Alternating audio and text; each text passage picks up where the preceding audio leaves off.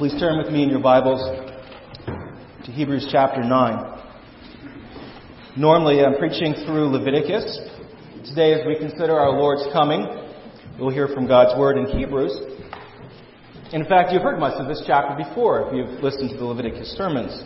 The first part of chapter 9 looks back to the sacrifices and then talks about the Day of Atonement and tells in how glorious detail Jesus fulfills them all. And it says, without shedding of blood, there is no forgiveness of sins.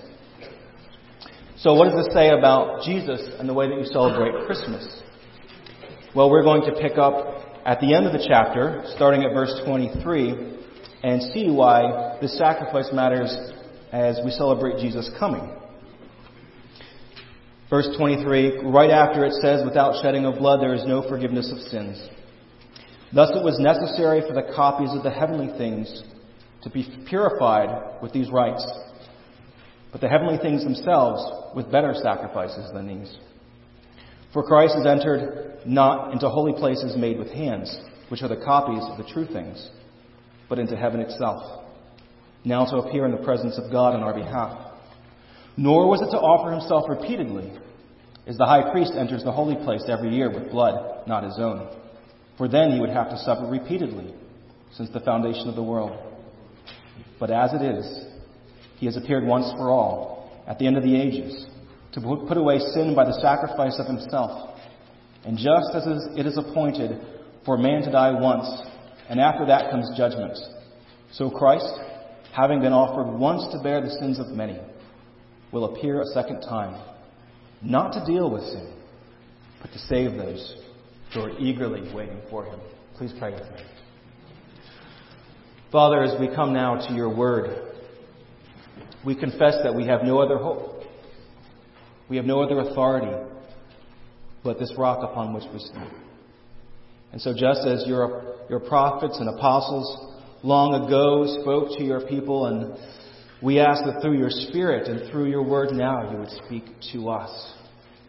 We pray this in Jesus' name. Amen. Well, is Jesus welcome? Is he welcome? Would he be welcome if he stepped into your own house? Not as the cute little baby, but as he is now, the scar laden, glorified Son of Man coming to claim his throne. This passage shows why Jesus came, and his purpose should shape the way that we celebrate his birth. Now, we can and we should celebrate him coming as a helpless baby into this world. But we also need to remember who Jesus is and what he accomplished. And so today I want you to remember that the baby is just the beginning. The baby is just the beginning. And Christmas is the beginning, and it's worth celebrating, but it's only the beginning. And so this morning, to set up the passage, I first want us to think about the way our culture may view Christmas, because we are often influenced by the culture that rubs off around us. And then we're going to work through this passage, and I'm going to ask you two ways if Jesus is welcome in your life. So let's look at the culture. Uh, what is the purpose of Christmas? And what does Christmas mean to you? That's what I will ask my soldiers when I get to stand up and do my last word or question of the day next Saturday. What does Christmas mean to you?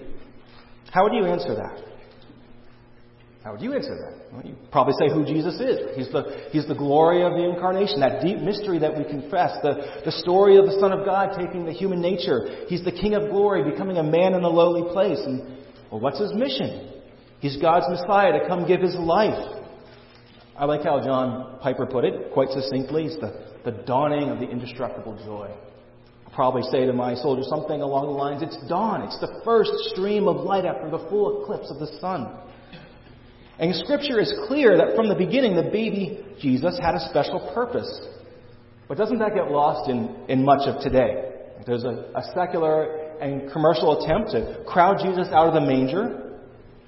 I, you know, I don't really think we as Christians even today need to be concerned, at least for this sermon, what our government says about Jesus and nativities. That's a conversation for another time. But we should be more concerned about what our neighbors think and our friends think.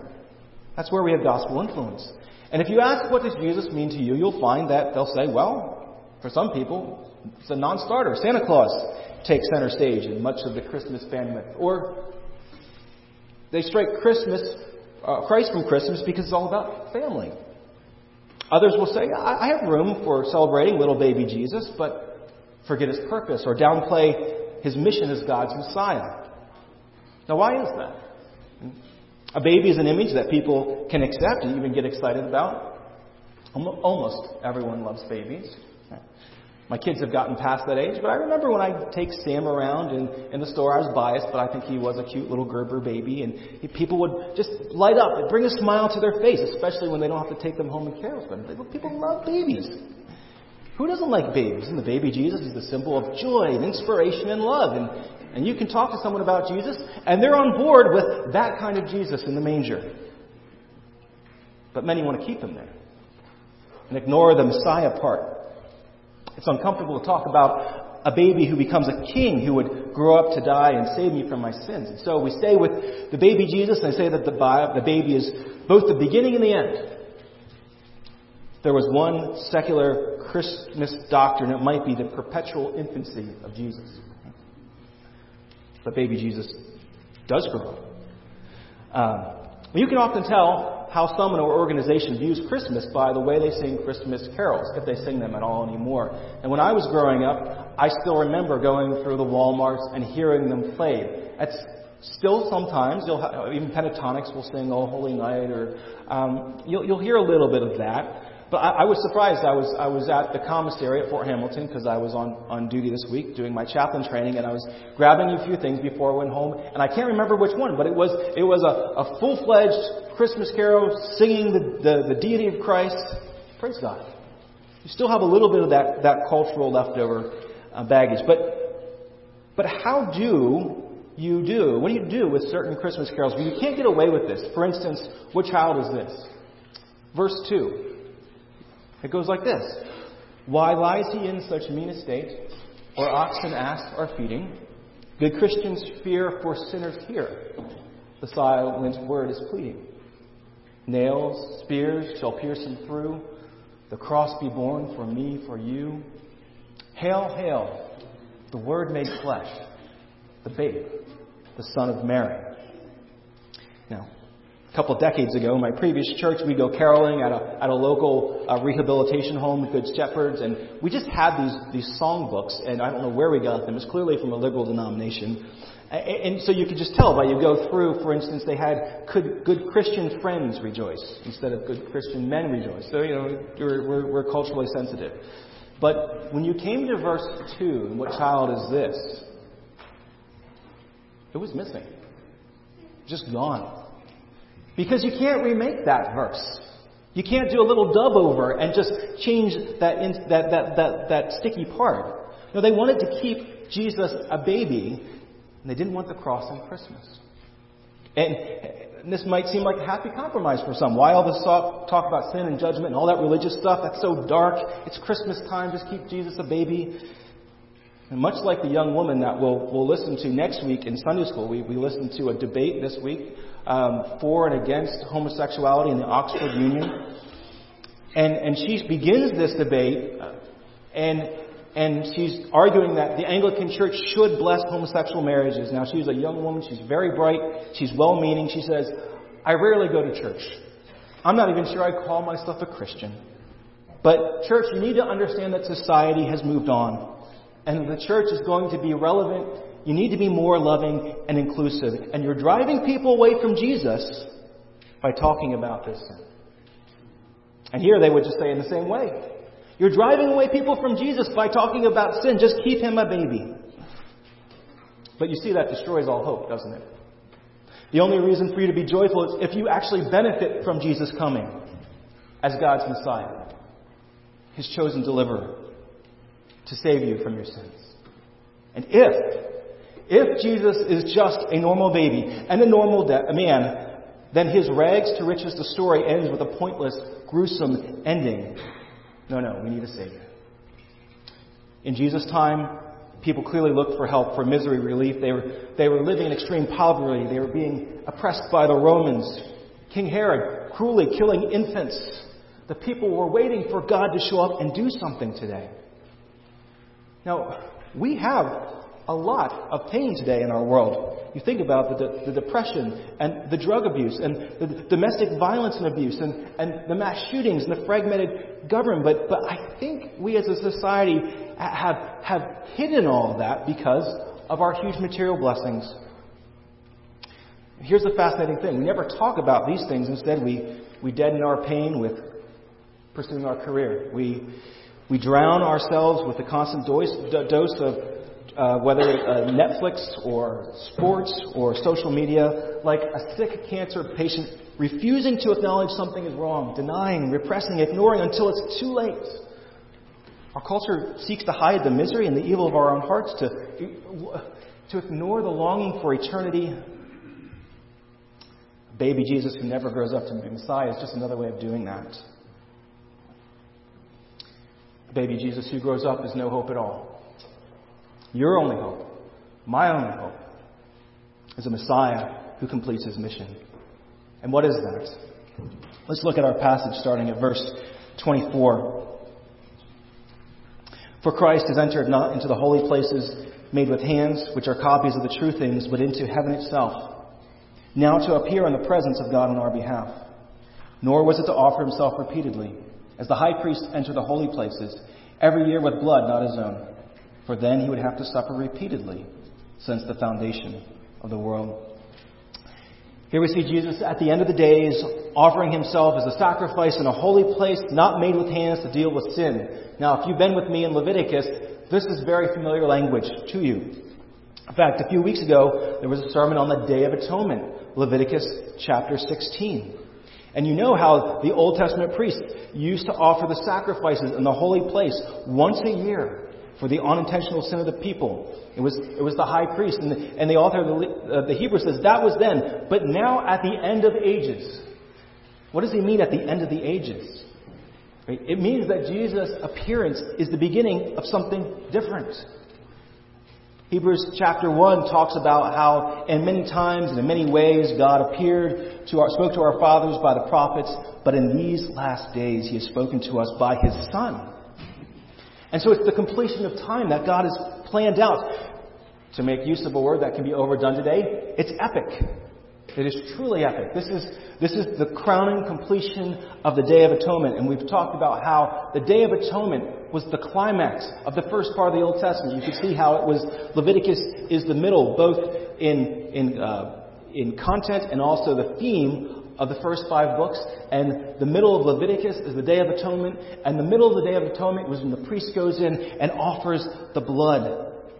And at that point where the high priest approaches the Lord in the Holy of Holies, and the blood of the goat is spilled on the mercy seat, the goat dies instead of the people who deserve to die, there's this tense, exciting time.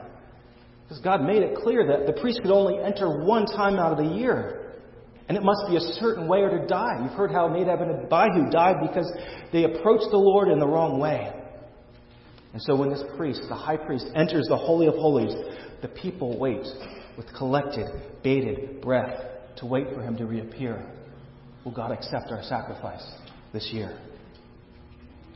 And the author of Hebrews says that was then. That was a copy. But now Jesus stands before God's presence. And he's completed all the work that the Old Testament pointed to. He's entered into this holy place not made by hands. Not a holy place that, that men made, but before God. This was not the, the physical tabernacle, but it was the presence of God Himself where we are cleansed. And there Jesus offers Himself as a sacrifice for sins. It says He took, verse 28, He bore the sins of many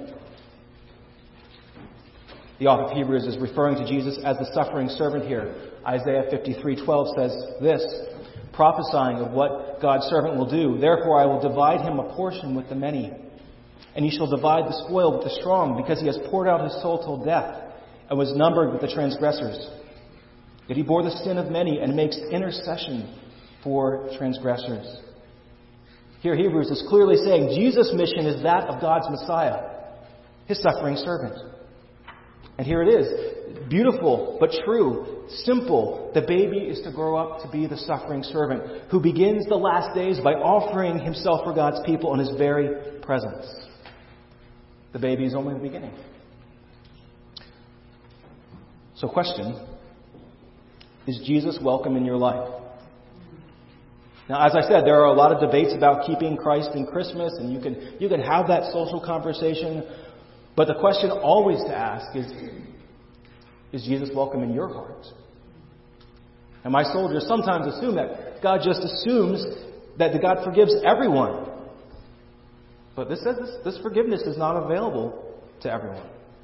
But for those who confess that Jesus is the King, acknowledge their sin, and, their desire that they want to be the King, and, you do that by putting your faith in Jesus, and then you lay your life down at His feet. You must do more than agree that Jesus is there or know about Him, you must accept Him as Lord. C.S. Lewis writes in The Voyage of the Dawn Treader, uh, the, the quest of Prince Caspian and his band, and they're, they're sailing on the ship, the Dawn Treader, and their first stop from Narnia is, is the Lone Islands, if I remember correctly. And the Lone, no, Lone Islands are under Narnian rule. But, but for several generations now, there's been no contact um, the, the, Narnian kings have not sent ambassadors. The governors of the Lone Islands have not sent back their, their tribute uh, and, and any communications or asking for directions. And so when Caspian arrives, he, he's actually mistook and so he's enslaved. But we find out that the, the governor acknowledges Narnia's rule. Very happy to acknowledge that. As far as long as he is away from the control of the king, he doesn't have to submit to him or send any taxes back. But once he realizes who Caspian, he has to be rescued, and the governor has to be dethroned so that the Lone Islands can be brought back under its rightful control to Narnia. And that can be you and me as well. Oh, very happy talking about Jesus, listening to him, oh, celebrating his birth, say, oh yes, Jesus died for me, he's my Lord and Savior. Very happy living a life, though, apart from the Lord. It's not simply enough to talk or know about Jesus as in the Christmas carol, what child is it? You have to own him. So bring him incense, gold, and myrrh. Come, peasant king, to own him. That means, in the old fashioned language, to bow down to him, to submit to him. I ask the young people today. You know the Sunday school stories. You know the catechism. Some of you may know Reformed theology well. Have you owned Christ as Lord? Without this, Christmas is pointless. The joy is, is a sham. Verse 27 talks about it is appointed for man once to die, and after that comes judgment. You will die and stand before the Lord, the holy God, and apart from his mercy, you will face a judgment where you receive what you deserve everlasting punishment in hell. That is sober. But that warning, if you heed it, will cut through all the careless trivialities of your life. Is Jesus welcome? It's the question you need to ask. Leads to incredible joy. Not only are sins forgiven, but now you have the best thing to wait for. The result is that we eagerly await him. Verses 27, 28, read 28 then. So Christ, having been offered once to bear the sins of many, will appear a second time, not to deal with sin, but to save those who are eagerly waiting for him. I love that second part, that the, the end, the words jump off at me. The, the, those who are eagerly waiting for Jesus. Because Jesus came, it's Christmas, because of the cross and the resurrection, Easter, because of his ascension, Jesus is coming back as the rightful King of all. These last two verses once again look back to the Day of Atonement, and it gives you an idea of excitement and anticipation one commentator points out the, the, the parallels. If, if you go back to the Day of Atonement and you sit yourself with the people, they're, they're breathlessly waiting to see if the high priest will come out and, and pronounce God's blessing to him. That is the way that we should wait too with bated breath for our Lord to come back. Jesus could return any moment. And if you understand his mission, then you'll be anxious for his return. Not as a little baby, but as the full grown conquering king. Listen to how Paul describes Jesus' return, 1 Thessalonians 4 16 and 17. For the Lord himself will descend from heaven with a cry of command, and the voice of an archangel, and with the sound of a trumpet of God, and the dead in Christ will rise first. Then we who are alive, who are left, will be caught up together with them in the clouds to meet the Lord in the air. And so we will always be with the Lord. And then Paul continues, therefore, encourage one another with these words. A proper understanding of Christmas should lead to excitement. I know the baby is just the beginning. When will he come? Now, what should this excitement look like? Perhaps for us, the best excitement is watching a close sports game. My, my, my dear grandfather in the World War II generation probably understood this better when there were battles that were being fought and won that determined the fate of individuals and nations. But we're, we're, we're fairly far removed from that, though we do have some wars breaking out again. Um, but we talk the language of sports. I'll use the example one more time of the Army Navy football game. And as is often the case, my unit scheduled my drill on that game this year. But as it's going on and we're doing our duties, we usually keep an eye on the score. And I remember one year when it, when it was close, some guys were streaming on their phone, others were checking their scores, all anxiously asking, How are we doing? All of us wear U.S. Army, and we all cheered when we heard of an early touchdown, which turned out to be the deciding score that Army won the game. See, Army represented us. We were caught up in their progress, and so we were excited. We were anxious to hear the news. Now, our culture can turn sports into idolatry, but at its best, it shows you how God has created us to long and to cheer and to strive and to yearn. As Christians, you should be excited for Jesus' return. Is he here yet? Jesus, we're, we're living for your kingdom. We're, we're living in this world of dark disappointment. When will you come back and strike Satan's death blow? Well, that's one analogy. Um, now, you can't live in a heightened state uh, of anticipation all the time. I, I know that as a soldier, uh, when, you're, when you're watching and guarding, you can't be hyper vigilant all the time. So here's another way we should be thinking about Jesus a, a, a more steady, a slow burn, a, a simple ache, a longing for his return. Just an absence, realizing something is missing. The most important one. My kids can tell you a lot of what it's like to miss their daddy. Been gone a lot the last three years. And it's funny, between a year of deployment and then 70 nights in the hospital, just plenty of days in my room convalescing, that it really doesn't get easier the more time you spend away. It's not like you get used to it. And in fact, it's been for, for my kids and Elizabeth and myself too, that the closer I've been getting to finishing my drill, the less we like it. You could say, it's only two days, it's only a night away. And yet it's harder. My kids will come up to me and say, Dad, are you going to the army again? And if I say no, they say, Yay! They're excited. And I come back, I love you, Daddy. My kids miss their father. They long for his return how much more should you for your Savior when He comes back? Be longing to see Him. He's graciously present by His Spirit through Word and prayer and sacrament in His body, but don't you long to see Him face to face? In all of His glory, all of His people? So here's the final question for you Are you longing for Jesus and His return? That can be hard to answer. But let's do a little thought experiment. Would Jesus be welcome if he returned during your Christmas celebration?